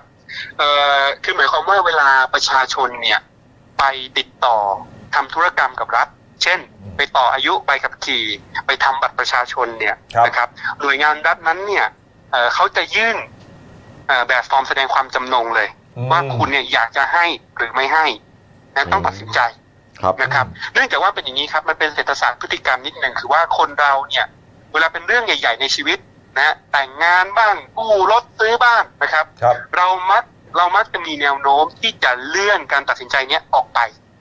นะมันเป็นเป็นเป็นแนวคิดตรงนี้ขึ้นมานะครับ เป็นแนวคิดหลักๆ ตรงเนี้ยขึ้นมาเขาถึงมีวิธีการผ่านจัดการที่ต้องมีวิธีการเปลี่ยนแปลงเช่นไปทำธุรกรรมอย่างเงี้ยครับ อืม เรายื่นมาเลยให้คุณแสดงความจำนงคุณตัดสินใจเลย ว่าคุณอยากจะให้หรือคุณไม่อยากให้ ครับ อืม นะครับ อืม อ่าคุณจะเลื่อนไปไปเรื่อยๆไม่ได้ อ่า นะครับคราวนี้เนี่ยประเทศสหรัฐอเมริกาเป็นแบบออฟอินเหมือนกันนะครับแต่ด้วยเอ่อประชาชนนะครับการศึกษาการประชาสัมพันธ์เนี่ย ครับ นะครับเลทการเป็นผู้จัดการของประเทศเขาเนี่ยอยู่ที่ประมาณ 30 กว่าเปอร์เซ็นต์ ครับผม นะครับอ่าแต่พอมอรัฐอิลลินอยเนี่ยเปลี่ยนมาเป็นวิธีแบบ mandated choice เนี่ยนะครับอัตราการเป็นผู้จัดการเนี่ยเพิ่มขึ้นเป็น 60 กว่าเปอร์เซ็นต์ ครับ นะครับ ก็คือว่าเห็นผล ป็ที่สอง หมดเอาไว้ครับผมผม ขอนิดเดียวขอนิดเดียวนิดเดียว ครับ นิดเดียวนะที่ที่เป็นประเด็นหลัก แล้วก็ทำให้คนเนี่ยเอ่อพยายามที่จะบอกว่าผมบังคับ หรืออะไรกฎหมายจะบังคับอะไรอย่างเงี้ยครับ อืม คือวิธีที่สามคือแบบ opt out ครับ นะฮะอันนี้จะเป็นเป็นเอ่อข้อถกเถียง opt out เนี่ยจริงๆ หมายความว่า คือเราตั้งตัวเลือกตั้งต้นนะครับ ขีดเส้นใต้นะครับสองเอว่าตัวเลือกตั้งต้นเนี่ย เราตั้งให้คุณตั้งต้นก่อนว่าคุณเนี่ยเป็นผู้ให้อวัยวะ ครับ แต่ถ้าคุณไม่อยากจะให้ว่าไม่ว่าจะเป็นด้วยศาสนาความเชื่อหรือหลักการในการดำเนินชีวิตต่างๆ คุณมีสิทธิและเสรีภาพทุกวินาทีในการที่จะเดินออกจากโปรแกรมการเป็นผู้ให้อวัยวะ ยกเลิกได้ นะครับ อืม ใช่ครับ ซึ่งประเทศที่ใช้อย่างยกตัวอย่างเช่นออสเตรียเนี่ยมีอัตราการเป็นผู้ให้อวัยวะ 99.9 กว่าเปอร์เซ็นต์นะครับ โอ้ ครับ กับข้างๆประเทศเดียวข้างๆกันเนี่ยเยอรมนีที่มีวัฒนธรรม มีคนคล้ายๆ กันเคยเป็นประเทศเดียวกันมาก่อนด้วยซ้ำเนี่ย ครับ เป็นแบบออฟอินเนี่ยมีผู้มีผู้อัตราผู้ให้อวัยวะเนี่ยเพียงแค่12-15เปอร์เซ็นต์เอง ครับ ถ้ามันเห็นชัดเจนมากครับว่าแค่เราเปลี่ยนวิธีคิดเนี่ย มันก็สามารถที่จะช่วยแก้ปัญหาตรงนี้ได้ หมอเอ๊ะครับ นะครับ นิดเดียวฮะ ถ้าอย่างนั้นเนี่ย ผมเข้าใจถูกใช่ไหมครับว่าปกติเนี่ย บ้านเราเนี่ย อยากบริจาคอวัยวะต้องเดินไป ต้อง ไปไปหา เอ่อ ที่โรงพยาบาลที่อะไรที่ก็ แต่ มี เนี่ยเหมือนกับว่าเวลาเราไปทำธุรกรรมอะไรต่างๆเนี่ย จะมีแบบฟอร์มให้กรอกเลย คือ คือให้ตัดสินใจนะตอนนั้นได้เลย อันนี้ อันนี้ อันนี้คือป๊อปอินถูกไหมฮะ อ่ะอันนี้อันไม่ใช่ครับอ่าการไปเดินใครอยากจะให้อวัยวะเนี่ยเราเดินไปที่หน่วยงานเช่นสภากาชาติแล้วไปให้อวัยวะเนี่ยอันนี้คือออฟอิน อ่า อ่า นะครับ แต่สมมุติถ้าเราเอ่อไปต่อไปขับขี่เนี่ยไปทำบัตรประชาชนไปทำธุรกรรมกับรัฐเนี่ยแล้วหน่วยงานรัฐเนี่ยให้แบบฟอร์มให้คุณต้องแสดงความจำนงเลยว่าคุณอยากจะเป็นผู้ให้หรือไม่ให้ แนบแบบฟอร์มมาด้วยเลย คือเอ่อโอ อัน เค นี้คือ mandated choice โอเค อันนี้คือวิธีที่สอง ก็หมายความว่าเราเราก็จะมีคนที่เข้าสู่ระบบนี้เนี่ย หมายความว่าจะตัดสินใจเอ่อบริจาคหรือไม่บริจาคเนี่ยมากกว่าไอ้สองร้อยคนที่ที่ ที่เดินเข้าไปหาเองอ่า นะฮะ อ่ะผมเชื่ออย่างนั้น อ๋อ ครั อ่า บ อ่าครับผม อันนี้ครั้งนี้วิธีการที่ผมอ่านในข่าวนี่บอกว่าจะมีอยู่ 2 ระยะใช่ไหมจะมีตั้งคณะกรรมการขึ้นมาเรื่องนี้ก่อนใช่ไหมแล้วก็ร่างกฎหมายกันภายใน ใช่ ห ครับ กเดือนถูกไหมฮะ ใช่ครับ เสร็จแล้วระยะแรกก็ใช้วิธีการทำทำความเข้าใจอย่างที่บอกก่อน คุณกบไปต่อทะเบียนรถปุ๊บอ่ามีใบแนบมาบอกว่าคุณจะบริจาคอวัยวะไหม อืมอืม อะไรอย่างนี้ปุ๊บ ครับ ทำความเข้าใจไปเสร็จแล้วพอระยะที่สองเนี่ยนะก็จะเริ่มแล้วเริ่มทำความเข้าใจแล้วก็เริ่มไปบอกกันแล้วว่าเอาไง แต่ว่าเมนหลักของมันก็คือว่าถ้าเกิดเราบริจาคไปแล้ว เราสามารถยกเลิกได้ถูกต้องไหมครับ ถูกต้องครับเป็นสิทธิ์ของเป็นสิทธิ์ของประชาชนอยู่แล้วที่ว่าจะให้หรือไม่ให้ต้องต้องเรียนอย่างนี้ครับ คือรัฐธรรมนูญเนี่ยประกาศเอ่อเขียนไว้อยู่แล้วมาตรา 28 เนี่ยเขียนว่าเอ่อเราเนี่ยนะครับผมผมขออนุญาตพูดเป็นภาษาภาษาง่ายๆนะครับ คือเราเนี่ยมีสิทธิและเสรีภาพในร่างกายอยู่แล้ว บุคคลเนี่ยมีมีมีสิทธิและเสรีภาพในร่างกายอยู่แล้ว อืม นะครับ แต่ที่พอเสียชีวิตเนี่ยเราสิ้นสภาพบุคคลถูกไหมครับ เพราะบุคคลเนี่ยคือตั้งแต่เกิดมีชีวิตรอดเนี่ยจนถึงสิ้นอายุไขถูกไหมครับคราวเนี้ยในกฎหมายแพ่งเนี่ยในการจัดการร่างกายหลังเสียชีวิตหรือการจัดการศพเนี่ยเอ่อถ้าผมจะมาตราไม่ผิดนะครับ คือปพพหนึ่งหกสี่เก้าเนี่ยบอกว่าคนเนี่ยเอ่อที่เสียชีวิตแล้วเนี่ยสิทธิ์ในการบริหารจัดการศพเนี่ยเป็นของผู้ที่รับมรดก ครับ ก็คือลูกหลาน นะหมายการการจัดการคือลูกแต่เป็นผู้สืบสันดานไปแล้วก็ก็ตามแต่ เว้นแต่มีการทำพินัยกรรมหรือรายลักษณ์อักษรออกมาว่ามีแสดงเจตจำนงให้ใครเป็นบริหารจัดการร่างกายที่เสียชีวิตแล้ว อืม นะครับเพราะฉะนั้นตรงเนี้ยกฎหมายประเด็นตรงนี้เนี่ยผมคิดว่าคงต้องมีการตั้งคณะทำงานมาศึกษาตรงนี้ ครับ นะครับสำหรับ mandated choice เนี่ยถ้าเรามีแบบฟอร์มเป็นเอกสารเอ่อมีวิธีการที่ชัดเจนอยู่แล้ว ตรงนี้ไม่แน่ใจว่าขัดกับกฎแต่หรือจะขัดกับมาตรานี้หรือไม่ ครับ นะครับ อืม แต่สำหรับวิธีการ opt out ในเฟสที่ 2 เนี่ยนะครับ อ่า หรือการเปลี่ยนตัวเลือกตั้งต้นเนี่ย ครับ นะครับ อันนี้เนี่ยอาจจะมีประเด็นของกฎหมายข้อนี้นะครับ อืม ที่ว่าเราอาจจะต้องมีกฎหมายลูกตาม หรืออาจจะมีอะไรที่เข้ามาเกี่ยวข้องกับตรงนี้หรือไม่ ครับ นะครับ เฟสสองที่ว่า ครับ นี่คือจะให้ปรับให้ประชาชนทุกคนเนี่ยเหมือนกับว่าเอ่อยินยอมบริจาคอวัยวะตั้งแต่เกิดเลยเหรอฮะ อ่าไม่ใช่อย่างนี้ครับเอ่อถ้าถ้าบอกว่ายินยอมอย่างเงี้ยมันจะเหมือนเป็นการเอ่อเป็นการบังคับนะ ครั ฮะ บ ซึ่งอันเนี้ยอันนี้มันเซนซิทีฟมากนะครับ อืม แค่คำพูดบางอย่างเนี่ยมันก็มันก็จะทำให้คนตีความผิด คือว่าผมแค่บอกว่าเปลี่ยนตัวเลือกตั้งต้น อืม สา นะ มารถ เปลี่ยน เลือกตัวเลือก ได้ ตั้งต้น อื อื ม ม อ่ะเลือกได้ฮะได้หมดผมยกตัวอย่างอย่างนี้ ผมยกตัวอย่างอย่างนี้เอา ค แบ รับบ เรื่องที่ใกล้ตัวเรานะครับ แล้วเรา อืม อาจจะลืมไปแล้วด้วยซ้ำ ครับ เอาให้เรื่องง่ายๆเช่นคำนำหน้าชื่อ อ๋อโอเคครับ นายนางสาวนางเนี่ย อืม นะครับ ผมเกิดมามีเพศสภาพเป็นชาย ครับ นะครับ ตัวเลือกตั้งต้นผมเนี่ยคือนายถูกไหมครับ ถูกต้อง ถ้าผมจะไปเอ่อไปทำบัตรประชาชนไปอะไรเนี่ยรัฐจะให้ผมใช้ว่าผมเป็นนายคณวัตร ครับ ครับ ใช่ไหมครับครับ แล้วผมก็ไม่มีสิทธิ์ออฟเอาด้วยนะฮะ อืม อืม ณปัจจุบันเนี่ยผมออฟเอาไปผมเป็นนางสาวได้ไหม ไม่ได้ อื ไม่ได้ถูกไหมฮะอันนี้ถือเป็นการริดรอนสิทธิและเสรีภาพผมไหมครับ ครับครับ อ่าอันนี่ผมยกตัวอย่างให้เห็นชัดๆในเรื่อง อ๋อ ง่ายๆและใกล้ตัวเราทุกวัน ได้ค ครั รับ บ โอเคครับ เพียงแต่ของผมเนี่ยเป็นแค่ตัวตั้งต้น ว่าคุณตั้งต้นก่อนว่าคุณเป็นผู้ให้นะ ครับ แต่มีสิทธิ์ออฟเอาตลอดฮะแล้ควรั ถ้า บ คุณไม่อยากเป็นผู้ให้ คุณก็ไปเดินออกครับ ครับ ครับผมเอ่อเรื่องนี้เนี่ยคิดว่าจะจะเอ่อเริ่มต้นกันเมื่อไหร่ฮะคุณหมอฮะ แต่จริงๆ ผมคุยกับคณะทำงานกฎหมายด้านกฎหมายเนี่ยของท่านรัฐมนตรีช่วย ดรสาธิตปิตุเตชะแล้วนะครับ ครับ แต่คิดว่าคงจะต้องตั้งเป็นอิสระที่ใหญ่มากขึ้น อืม นะครับ ซึ่งนโยบายนี้เนี่ยท่านรัฐมนตรีช่วย ดรสาธิตปิตุเตชะเนี่ยท่านก็เป็นผู้บริจาคอวัยวะแล้วนะครับ ครับ และท่านก็เล็งเห็นถึงปัญหา อืม นะครับ แต่คราวนี้เนี่ยคงต้องตั้งคณะกรรมการที่ใหญ่ขึ้น แล้วก็ไม่ใช่แค่ด้านกฎหมาย อืม นะครับคงต้องมีนักกฎหมายเข้ามา มีเอ่อนักเศรษฐศาสตร์เข้ามา เพราะจริงๆแล้วมันเป็นทฤษฎีของเศรษฐศาสตร์พฤติกรรม ครับผม นะครับคงต้องมีนักเศรษฐศาสตร์เข้ามา อืม แล้วก็มีเอ่อเจ้าหน้าที่สาธารณสุขเข้ามาเพื่อเตรียมความพร้อม เพราะปัจจุบันเนี่ยการเก็บอวัยวะ หรือการไปเอาอวัยวะจากผู้ที่บริจาคเนี่ยนะครับ ส่วนใหญ่ในปัจจุบันยังเป็นลักษณะเป็นเซ็นทรัลไลซ์คือจากส่วนกลางเข้าไปช่วยนะครับอาจจะมีการฝึกเจ้าหน้าที่ในต่างจังหวัดบ้าง ครับ นะครับแต่ว่า อ่า ส่วนใหญ่ยังเป็นส่วนกลางไป ครับ ถ้าเราเปลี่ยนแล้วเนี่ยผมผมอยากนะผมอยากเห็นประเทศไทยที่มีหน่วยงานเอ่อมากขึ้นอาจจะเป็นตามจังหวัดหรือตามภูมิภาค ครับ นะที่จะได้จัดการการเก็บเกี่ยวอวัยวะได้อย่างทันท่วงที เนื่องจากว่าบางอวัยวะเนี่ยมันมีไทม์เฟรมหรือมีช่วงเวลาของมัน ยู่ อืม ในการเก็บเกี่ยวด้วยเช่น หัวใจหรือปอดนะครับอาจจะต้องเก็บเกี่ยวภายในหนึ่งชั่วโมง ครับ หรือสี่ถึงหกชั่วโมงเนี้ยนะครับ ครับ ซึ่งนี่ก็เป็นเหตุผลซึ่งอย่างรัฐมนตรีว่าการของเรานะฮะท่านอนุทินเนี่ยที่ต้องขับเครื่องบินส่วนตัวนะครับ ไปเอาเพราะว่ามันมีความเร่งด่วน ครับอืม นะครับ นะครับ และ อ่ะ นโยบายตรงเนี้ยผมอยากเห็นว่าจะมาช่วยแก้ปัญหาตรงนี้ ก็ ได้ ถือว่าน่าสนใจนะฮะ อืม แต่ก็ เดี๋ยว ป็นโครงการใหญ่ เดี๋ยวเราตามความคืบหน้ากันต่อ เาละครับ ผ ขอบ ม พระ ขอบ คุณ คุณ ครับ คครับรับ ได้ขอบพระคุณมากๆครับผม ขอบคุณครับ สวัสดีครับ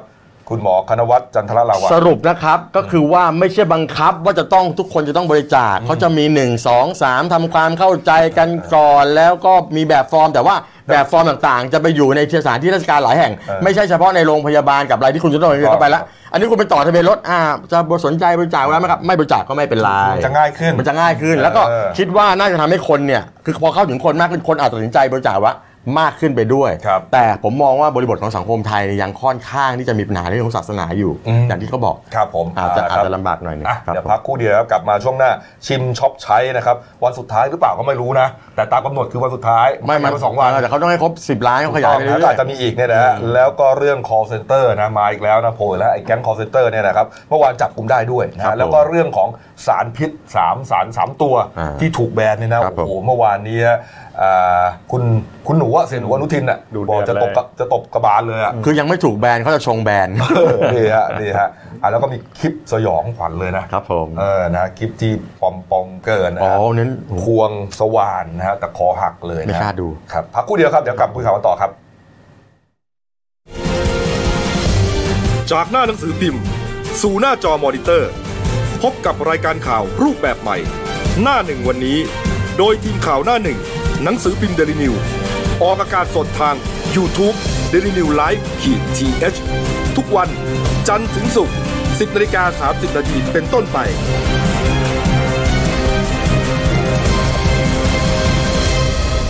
แล้วคุณจะได้รู้จักข่าวที่ลึกยิ่งขึ้น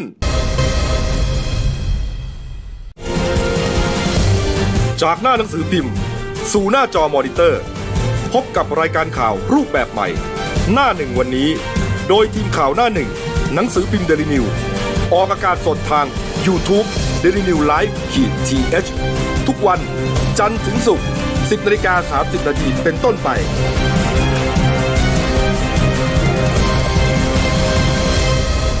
แล้วคุณจะได้รู้จักข่าวที่ลึกยิ่งขึ้น มาด้วยความรวดเร็วครับ ช่วง 2 ของรายการหนั่นหนึ่งวันนี้ครับ พบกับคุณพานิชมันทวิวัฒน์ครับคุณจอมครับ สวัส ผู้ ดี ช่วยนักครับข่าวหนั่นหนึ่งเอาละฮะชิมช็อปใช้นะครับ เมื่อคืนนี้ปิดไปด้วยความรวดเร็ว ฮะ เอ่อก็ใกล้ๆกัน ครับ ทุกคืนอะ ครับ เมื่อวานนี้ปิดเต็มหนึ่งล้านคน นะ ตีสามห้าสิบเอ็ดนาทีเออ แหมแสดงว่าคุณเข้าไปดูตลอดเลยดิ ผมก็ผมไม่ได้ลงนะ ผมลงผมลงได้แล้ว เออพี่แซนลงได้แล้วใช่ไหม ลงได้แล้วครับ จอมลงยัง เมื่อคืนแฟนลงให้ ได้ป่ะ วานตีสอง ได้ใช่ไหม ได้ครับ เออโชคดีนะ ก็มันก็ไม่ถึงกับโชคดีมากนะเพราะมันก็ยากเหมือนกันนะ ของผมของผมนี่นะ เป็นสิบ แฟนแฟนไปนนท์ไงผมไปนครนายก เหรอ ไปคนละที่ไม่อยากไปด้วยกันละ เอ้าเหรอ เอาเหรอ ทำไมจะเลิกกันเหรอ เปล่าไม่ใช่ไม่ใช่ไม่ใช่ครับ เออนะฮะอ่ะฮะก็โครงการชิมช็อปใช้นะครับที่เริ่มมาตั้งแต่ 23 กันยายน ครับผม ถึง 2 ตุลาคมนะครับ 10 วันนะฮะวันละ 1 ล้าน ครับ นะก็ 10,000 ล้านบาท อืม งบประมาณนั้นเนี่ยแต่ว่าก็ขยายมา 2 วันเนื่องจากว่าเอ่อคนลงมันไม่เต็มอ่ะ ครับ เนื่องมาจาก คือ มันลงผิดลงอะไรนะ อ่า ฮะ มานั้นแหละยังไม่ ก็เลย เต็ม ขยายมาอีก 2 วันนะครับแล้วก็น่าจะวันเนี้ยก็คือตามกำหนดเนี่ยก็ต้องจบแล้ว แต่ว่าผมก็เชื่อว่าอาจจะขยายไปอีกแหละมันอาจจะมีคนลงผิดอะไรอีกเนี่ยนะฮะ มี ก็รอดูแล้วกันนะครับรอดูว่าทางรัฐบาลเขาจะแถลงไงฮะแต่ว่าเมื่อวานนี้ครับ คุณสมคิดจาตุศรีพิทักษ์ครับรองนายกรัฐมนตรีฮะเขาก็มาที่กระทรวงการคลังหารือกับคุณเอ่อรัฐมนตรีคลังเนี่ยนะฮะแล้วก็รัฐมนตรีท่องเที่ยวและกีฬาเกี่ยวกับการวางแผนโครงการชิมช็อปใช้ระยะที่ 2 เฟสสองเฟสสอง เฟสสองครับบอกว่าจะขยายให้มันใหญ่ขึ้นนะฮะทั้งในแง่ของประชาชนที่เข้ามาใช้จ่าย แล้วก็พื้นที่จับจ่ายใช้สอยรวมถึงดึงร้านค้าใหม่ๆ เข้ามาร่วมด้วย เพราะว่าอะไรอ่ะเพราะว่าถูกครหาไงเงินไปตกกับเจ้าสัว อืมไปอยู่ คือ ตามห้อง ขอบเขต ห้าง ใช้ ใหญ่ ง่ายมันใช้ง่ายไง ขอบเขตการใช้อ่ะมันผมว่ามันค่อนข้างจำกัดนะ เออเออ คือถ้าเกิดมันคนเอ่อขยายวงให้มันกว้างกว่านี้ตลาดนัดตลาดนัดอะไรอย่างเงี้ย เออ มันจะ เออ ไม่จำเป็นจะต้องแบบไปช็อปในในไอศูนย์การค้าใหญ่ๆอะไรเงี้ยมัน อืมอืม หรือว่าไปกินร้านอาหารที่มันแบบดูหรูๆอะไร ผมว่า เงี้ย เองเขาผมว่ารัฐบาลเองเขาก็พยายามทำแหละมั้งเพียงแต่ว่ามันจะมีข้อจำกัดในเรื่องของเทคโนโลยีบางคนก็ไม่รู้เรื่องไม่คือเข้าใจคืออาจจะตามเรื่องเทคโนโลยีแอปพลิเคชันไม่ทันอะไรอย่างเงี้ยมันก็มีอยู่ คือบ างส่วน อันเนี้ยนะโครงการเนี้ยตาสีตาสาเนี่ยหมดสิทธิ์ หมด บ สิท อ ธิ์ กตรง ครับหมดสิทธิ์ บอกตรงขนาหมดสิทดธิ์ ผมอยู่ในวงการผมว่าเอ้ยโอ้โหมันก็ลงยากเหมือนกันนะ เหรอ เออไม่ได้ง่ายนะครับ โอ้โหคุณไม่คุณไม่ดูคุณเติ้ล เต้นไหนฮะ ฮะคุณเติ้ลน่ะคุณ เอา เติ้ล นั่น ว ก็ รทัศน์อ่ะ เขาเอาเหรอฮะ โอ้โห นะฮะ นั่นน่ะ ยังไง ยอ ฮะ ดเลย สุดยอดยังไง ลงด้วยความรวดเร็วมากเลย พยายามมาก เออ พยายามมากนะคุณสมคิดบอกด้วยนะครับว่าชิมช็อปใช้ระยะ2เนี่ยอยากให้ ครับ ทุกคนเนี่ยไปช่วยกันคิด ครับ นะไปช่วยกันคิดว่า ครับครับ อ่าจะเริ่มกันได้เมื่อไหร่จะต่อยอดไปยังไง ครับ นะครับ โดยเอาอ่าโครงการแรกเนี่ยมาเป็นบรรทัดฐาน มาเป็นโมเดลดูก่อน เออ นะครับ ว่าจะทำยังไงต่อไปได้นะฮะ รวมถึงโครงการร้อยเดียวเที่ยวทั่วไทยด้วย นี่เขาคิดไปพร้อมกันเลยสองโครงการนะฮะ นี่ครับ คือให้กันบ้านไปคิดมาไปดูเรื่องรายละเอียดโครงการจะทำยังไงจะเอาขยายคนแบบไหน แล้วก็ใช้งบประมาณเท่าไหร่เป็นความเป็นไปได้มากน้อยแค่ไหน ไปทำกันบ้านกันมาให้เรียบร้อยจะได้กำหนดเฟสสองทีว่าจะทำกันยังไง ครับครับ แต่รอเฟสแรกก่อนนะ รอเฟสแรกก่อน อืม แค่นั้นเอง นี่ฮะ ครับผม อ่ะก็ เราไปกันเร็วไง เออนะตีสามห้าสิบนาทีจบไปแล้วครับ ครับผเมื่มอคืนนะครับ เอามาอีกเรื่องหนึ่งครับ เมื่อวานนี้ครับตำรวจภูธรภาค5นะครับนำโดยพลตำรวจตรีบัณฑิต ตุงคะเสรณีครับรองผู้จัดการตำรวจภูธรภาค5นะฮะ ครับผม พร้อมนายตำรวจที่เกี่ยวข้องครับ ครับผม แถลงข่าวจับกลุ่มผู้ต้องหาคนหนึ่งฮะ ฮะ เป็นผู้ต้องหาตามหมายจับของศาลจังหวัดแพร่ ครับ ไปช่อโกงประชาชน ครับ นะฮะไอ้พวกแก๊งของเซ็นเตอร์นะคุณจอมอะ ใช่ใช่มันมันเป็นหนึ่งในแขนแขนงของแก๊ง call center เพราะมันอันนี้เป็นอุอุบายค่อนข้างจะใหม่ ก็คือเมื่อวานนี้ท่านจับนายผู้ต้องหานะฮะชื่อนายสอนวิสิทธิ์ หรือผู้จิตเที่ยงอายุ 35 ปี เป็นชาวจังหวัดเอ่อชนบุรี ตามหมายจับของศาลจังหวัดแพร่ข้อหาร่วมกันช่อโกง โดยแสดงตนเป็นบุคคลอื่นเอ่อจับได้ในเอ่ออำเภอสามพรานจังหวัดนครปฐมเนี่ยฮะ เออมันทำ สืบ ไง สืบเนื่องจากเอ่อก่อนหน้านี้เนี่ยมีคนมาแจ้งว่าเอ่อเขาเนี่ยถูก เอ่อคนที่อ้างว่าเป็นพนักงานของธนาคาร เออ เอ่อธนาคารพาณิชย์เนี่ยโทรมาถาสอบถามว่าเอ่ออ้างว่าจะจะปรับปรุงการใช้แอปพลิเคชัน ถามโน่นถามนี่ อืมปรับปรุงการใช้แอปพลิเคชัน โดยขอเอ่อโดยขอข้อมูลของลูกค้าเอ้ยโดยขอ อ๋อ ขอข้อมูลของผู้เสียหาย รหั เนี่ ส ย OTP เอ่อ ก็ แล้วก็ อ้างไงว่าเอ่อจะทำนู่นจะปรับปรุง อืม แต่ทีนี้ก็นี่ไงสิ่งที่ต้องการคือ OTP วันชามพาสเวิร์ดหรือว่ารหัสผ่านที่ใช้ครั้งเดียว ใช่ก็ไอไอรหัสผ่านตัวเนี้ยเนี่ยสามารถเอ่อนำไปใช้ในการยืนยันตัวตนในการทำธุรกรรมเอ่อทะผ่าน กด ATM อ่ะ ช่อง ง่ายๆคุณได้รหัสมาคุณก็ไปกด ATM ได้เลย ไม่ต้องมีไม่ต้องมีไม่ต้องมีบัตร ATM ไง ก็เขา เออ เอ่อเขาเรียกว่า แบบนั้นแห การ ละ กดกดแบบไร้บัตร เออ ซึ่งเดี๋ยวเนี้ยก็คือเหมือนไอไอไอแบงกิ้งธรรมดานี่แหละ อืม เออก็เดี๋ยวนี้ทุก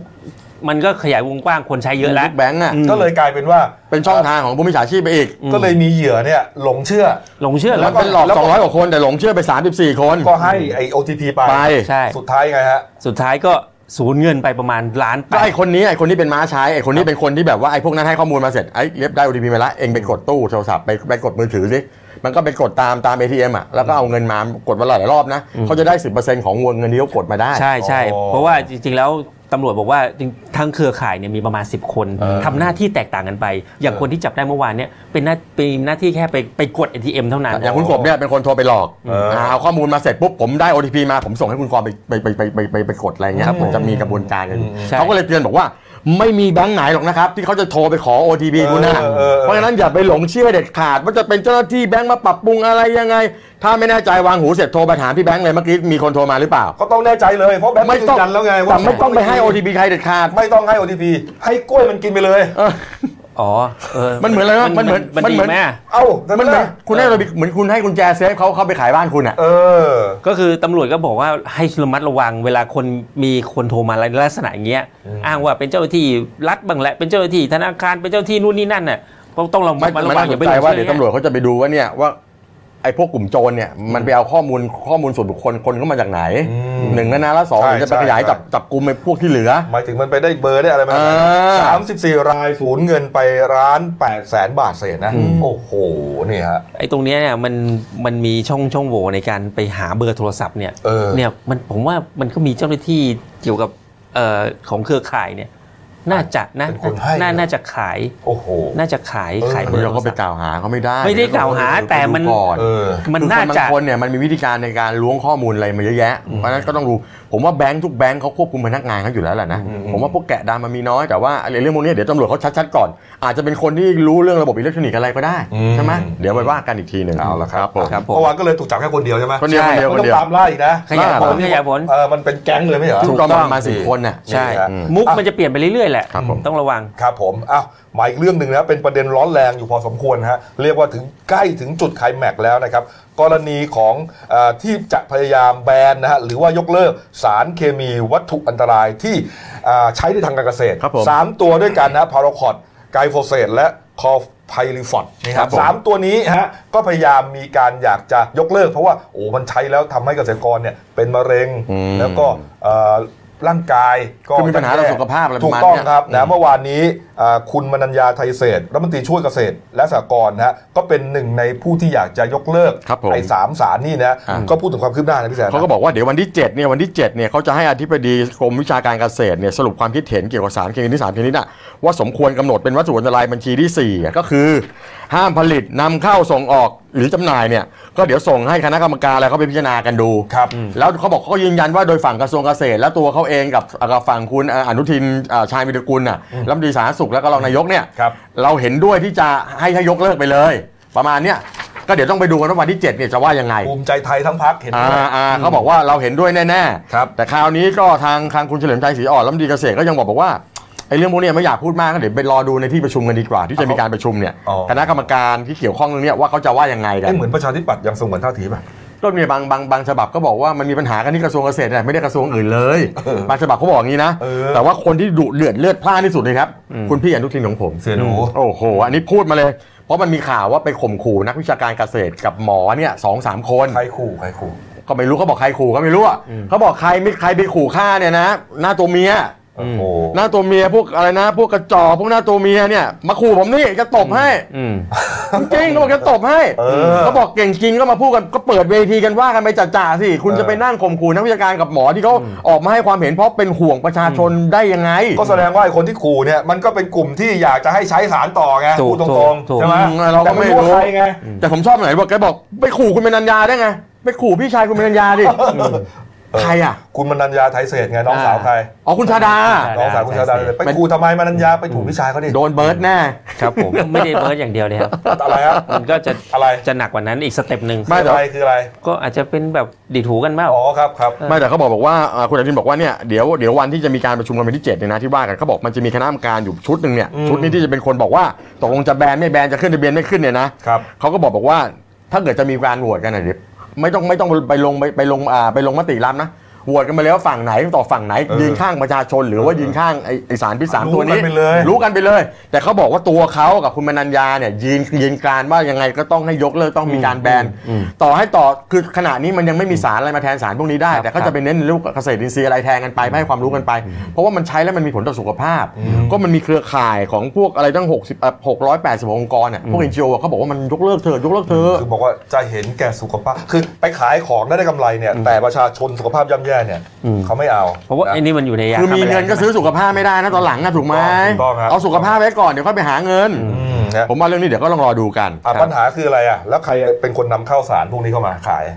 ผ นั่น ม น่ะ ไม่รู้ว่าผมผมผมผมเข้าไปไม่ถึง เออ มันก็ต้องเป็นพวกบริษัทนั่นแหละ ต่ แล้ว อ คราวนี้ ป่ะต่อใหญ่ป่ะ แล้วไอ้อืมตอนไหนอะ ต่อใหญ่เจอตอไง อ๋อไม่รู้ผมไม่รู้เรื่องนี้ผมไม่รู้ไปถามนายกถามนายกหน่อย ตอนี่ใหญ่กว่าสุขภาพ แต่เขาบอกว่าเรื่องพวกนี้นะ ถ้าสมมติยังเคลียร์กันไม่ได้ยังจบไม่ลงนะเดี๋ยวส่งนายกเลย เออ ให้นายกฟันธงลงมาเลย ใช่ ถ้าเป็นตอนี่ต้องเป็นตอใหญ่ระดับตอหม้อเนี่ยนะ คุณก็ยังหนีไม่เพื่อนไม่พ้นต่ออยู่ดีนะ ต้องขยี้เรื่องนี้ครับคือ เหร ผ อ มอยากจะรู้ว่าตอเนี่ยมันใหญ่กว่า หรือมันสำคัญกว่าสุขภาพของพี่น้องประชาชนคนไทยห ถ้า รือเปล่า ใหญ่ๆนี่เดี๋ยวต้องให้นายกต่อตู่จัดการเลย เออ นะ ไม่แต่ผมเคย เออ ฟังผมเคยฟังผมเคยฟังตัวแทนของคนที่เขาเขาบอกว่าเขาเขาก็โอเครู้ว่ามันเป็นว่ามันเป็นสารที่มัน ครับผม มีอันตรายแต่ว่า ครับ ถ้าไม่ให้เกษตรกรใช้เพราะมันราคาถูกเนี่ยนะ อืม แล้วคุณจะหาตัวใหม่ไหมให้เขาใช้ไหมล่ะ ครับ ถ้าคุณหาตัวใหม่มาใช้ให้เขาได้เพื่อผลผลิตเพื่ออะไรต่ออะไรของเขาเนี่ยนะครับ เออก็คุยกันได้แต่ว่าไม่ใช่ยกเลิกไปแล้วเกษตรก็ก็ก็เคว้ง แล้วเกษตรอินทรีย์มันก็ไม่ได้หมายความว่าตอบโจทย์ณณตอนนี้เวลานี้อะไรประมาณเนี้ยคือเขาก็ไม่ได้ไม่ได้คัดค้านซะทีเดียว เออนะ แต่ผมว่ามองเรื่องนี้เรื่องมันก็เป็นเรื่องของผลประโยชน์ทั้งนั้นทั้งนั้นแหละ นั่นแหละเรื่องนี้เนี่ยผมเคยสัมภาษณ์เอ่อตัวแทนของไทยแพน ครับ เขา ผม รณรงค์เรื่องนี้มาตลอด อืม นะเคยมาทอล์กกันเลย ครับ เขาก็บอกว่าไอ้สามสารเนี่ยนะบริษัทเอ่อประเทศผู้ผลิตเนี่ยมันยังลกยกเลิกใช้เลยอ่ะ แล้วเราจะใช้กันต่อทำไม เอออต้องให้เครดิตเขานะไทยแพนเนี่ยเขาสู้มาตั้งแต่ต้น คือเขาเหมือนเป็น สู้มาแบบ เขาเหมือนเป็น NGO ถู ที่ กต้ ค อง อย ฮะ ตรวจถอดสาอ่าสารพิษในผักผลไม้ตามตลาดต่างๆ อะไรเงี้ย นะจนจนตอนเนี้ยใกล้ที่จะเอ่อถึงฝั่งฝันของเขาแล้วนะฮะ ไม่เดี๋ยวก็ไปลุ้นกันวันที่ เจ็ด เจ็ดนะ นะ ลุ้นวันที่เจ็ดครับผมครับ ครับ ผม เอาปิดท้ายนะเอ่ออย่าเพิ่งมานะคลิปอะขออนุญาตขยี้นิดหนึ่งนะฮะเป็นคลิปนะฮะเป็นคลิปที่อยู่ในปอมปอมเกิร์ลอะปอมปอมเกิร์ลเราจะเจอในเป็นสาวเชียร์ เชียร์ลีเดอร์ เชียร์ลีดเดอร์ ครับ ส่วนใหญ่ก็จะอยู่ที่อเมริกาก็จะเป็นอะไรอเมริกัน เป็น ฟุตบอล อ่า หรือบาสเกตบอล ครับ นะที่กีฬาที่ยอดฮิต ไม่บ้านเราก็มีจัดการแข่งขันกันเป็นเป็นล่ามเป็นสันเลย แต่บ้านเราก็มี เป็นการแข่งขันเลยครับอ่า อ่า เป็นการแข่งขันเลย ก็เป็นคลิปคลิปหนึ่งฮะ น่าจะมาจากต่างประเทศนี่แหละ ขออนุญาตไม่ระบุว่าคลิปจากประเทศไหนก็แล้วกัน ครับผม นะมาจาก Facebook ของเอ่อฉันชื่อวัคซีนความรักค่าบาดทะยักอารมณ์ โอ้โหตั้งชื่อ โอ้ยเพจ โอ้ เฟซบุ๊กนี่ตั้งชื่อ แต่ผมเอาเอาคลิปอะไรต่างๆ เข้ามา อืม เขา ครับ เป็ ผ น ม เยอะนะเขาพยายามที่จะเออเอาเรื่องพวกนี้มาให้ดู อ่าโอเคโอเค เป็นคลิปฮะปอมปอมเกิลเนี่ย อ่า ถ้าแปลกถ้ายาก ปกติก็โยนกันใช่ไหมโยนโยน กั โยนรับ อาจจะมี โยนรับอ่า พลาดบ้างแต่ อ่านี่ นี่คือเอาศีรษะเนี่ยทิ่มลงดิน อ่า แล้วก็หมุนตัวเอ่อเหมือนควงอ่ะ อ๋อ คว เหมื ง อน อะ เหมือนเด็กแดนที่เอาหัวหมุนอ่ะ เออควงตัว อ่า ตั้งฉากกับ อ่าอ่า อ่าแต่ว่าน่าจะเป็นที่น้ำหนักของของของน้องคนนี้เนี่ย อ่า น้ำหนักนะ อ่า ก็เลยทำให้อ่าน้ำหนักเนี่ยมันถ่วงไปข้างหลัง แล้วมันก็แล้วมันก็ค่อย โอ้ ๆโน้มไปแล้วก็คอพับ แล้วก็ป๊อก กระดูก หักไปเลย กระดูกคอ ถูกต้องฮะ โอ้โหน่ากลัว เอาไปดูคลิปเลยฮะดูฮะ ดูกัน ดูฮะนี่ฮะนี่ฮะนี่ฮะ โอ้ย โอ้ นิ่งไปเลยฮะ ผมว่าโหดร้ายไปหน่อยคุณกบโอ้ โอ้โห อันนี้เป็นภาพช้าด้วย โหดร้ายซ้ำเข้า โอ้ ไปอีกฮะ แล้วสรุปเสียเสียชีวิตใช่ไหมเนี่ย สีด อันนี้อันนี้อันนี้เสียชีวิตใช่ไหม เรื่องเสียชีวิตเนี่ยเอ่อ เสีย ไม่ได้มีระบุนะ อ๋อไม่ได้ระบุนะฮะ เออเนี่ยดูว่า โอ้ แล้วมันนิ่งน้องเขานิ่งไปอีกเลยอ่ะทีแรกเนี่ยในสในในเสียงของของในคลิปเนี่ยนะ ก็มีกองเชียร์เยอะแยะไปหมดเลย ครั นะ บครับ เย้เย้เย้เพราะว่า อ่า คนท่าเนี้ยไม่ได้ทำกันได้ทุกคน ครับ มันยาก ครับ ก็เชียร์มากเลย ครับ แต่พอเกิดอุบัติเหตุแล้วเนี่ยโอ้โห เงียบ วะเงียบอะไรนะร้อง กรี๊ด กันเสียงหลงเลยฮะ อ๋อ ด้วยความตกใจฮะมาอีกรอบหนึ่งก็แล้วกันนะฮะมาอีกรอบหนึ่งก็แล้วกัน เอาอีกรอบเหรอ อีกรอบหนึ่งฮะ โอ้ พี่แซน ผมว่ารอบเดียวก็พอแล้วมั้ง คนนี้ซาดิสใช้ได้นะ เออ โอ้โห เอายังไง ในในนี้เนี่ยไม่ไม่ได้ คือไม่ได้ระบุว่าเสียชีวิตหรือเปล่า ไม่ได้ระบุที่มาที่ไปอะไรทั้งสิ้น แต่ก็ขออย่าขออย่าให้เสียชีวิตเลยแค่อาจจะบาดเจ็บอะไรก็ว่ากันไปแต่อย่าถึงขั้นตายเลยไม่ไหว โอ้โหแต่มันหักแบบเขาเรียกว่าหัก 180 องศาเลย อืมครับผม น้องเขาไม่เบาจริง หมายถึงว่าเก่งมาก คุณกดเดี๋ยวก่อนจบรายการผมขออนุญาตคุยกับนายกอีกหน่อยได้ปะ คุณทิพย์แสน ผม มีอะไร ผมขอความกรุณานายกลุงตู่ครับ อย่าบอกประชาชนให้เลิกอ่านหนังสือพิมพ์หรือว่าท่านอย่าเลิกอ่านเลยครับ อ่านต่อไปเถอะครับ โอ้โห นะครับจะได้มีกระจกสองด้านคอยส่อง อืม ให้เห็นว่าเอออะไรดีอะไรไม่ดี เนี่ยเนี่ยมาดูสือพิมพ์เนี่ยนะอ่านจะตายเนี่ย ข ดู อ เนี่ย ความกรุณานายกด้วยแล้วกันนะฮะ อ่ะ นี่หัวใหญ่ ครับผม ประวัติเสียหมื่นล้านที่แท้เพราะค้าเห็ดเมื่อวานเราเล่นไปแล้ว แต่มีประเด็นเรื่องอะโอ้ไร โหเขาพาไปดูเครือหาด เออ เป็นทาวน์เฮาส์ซอมช่ออะไรเงี้ย เออนี่ฮะ แล้วเขาบอกมีเศรษฐีนี่เคยตกเป็นเหยื่อมาด้วยนะ รายแรกเลย อันนี้นี่ที่แรกเราว่าจะเอามาเล่านะครับ แต่ว่า ผม อ่ะไม่เป็นไรก็เล่าให้ฟังแล้วกัน คดีถ้ายังจำได้อ่ะไอ้นักศึกอะไรนะวัยรุ่นที่นค ที่ ร ไป ศรี เผาใช่ไหม เออไปเผาเผาผู้หญิงเผา แล้ว แฟ ก็ห น นีมา นะ สิบเจ็ดปี เออ เขาจะเขาเขาตามจับได้ก็ยังปฏิเสธอยู่ เออคุณแม่เขาก็มาร้องนักข่าววันก่อนเนี่ย ค นะ รับ บอกว่า ผม โอ้ช่วยหน่อยเถอะคดีจะหมดอายุความแล้วสุดท้าย เนี่ยหนังสือพิมพ์มีแต่เรื่อง จับไ ดีๆที่น่าอ่านทั้งนั้นเลยครับ อืมเนี่ย คือ ครับ อ่านแล้วเนี่ยเราต้องรู้จักทำใจ อ่านหนังสือแล้วฉลาด อืม เชื่อผม ทำใจ อืมอย่าอย่าไปอย่าไปให้อารมณ์โกรธเนี่ยมันครอบงำเรา ไม่ท่านนายกท่าน ถูก แต่แต่แต่ ถูก แต่ตอนหลังท่านนายกก็บอกว่าแหมก็ไม่ได้ว่าสื่อทุกคนเฉพาะสื่อที่มันมีปัญหาท่านพูดอย่างนี้ อันนี้ก็ต้องให้ความเป็นธรรมกับท่านด้วย อืม แต่ว่าอ่านหนังสือเถอะครับอ่านหนังสือแล้วฉลาดครับ เอาละครับ อันนี้วันศุกร์นะครับ ผม ก็ทำงานกันให้เต็มที่ ครับ ก่อนที่ช่วงเย็นก็จะไป สุขแห่งชาติ สุขแห่งชาติไป ครับ สังสรรค์กันก็แล้วกัน ครับผม นะครับเอาละครับ วันนี้ก็ต้องฝากช่องเราด้วยนะครับเดนิวไลฟ์ขีดทีเอสนะครับ เข้ามาแล้วกดซับสไครต์กดไลค์กดแชร์กดกระดิ่งแจ้งเตือนครับ มีรายการดี ๆ ทั้งวันและทุกวันครับ วันนี้หมดเวลาครับ เรา 3 คนลาไปก่อน ขอบพระคุณทุกท่านที่ติดตามรับชมครับ ลาไปก่อนครับ สวัสดีครับ สวัสดีครับ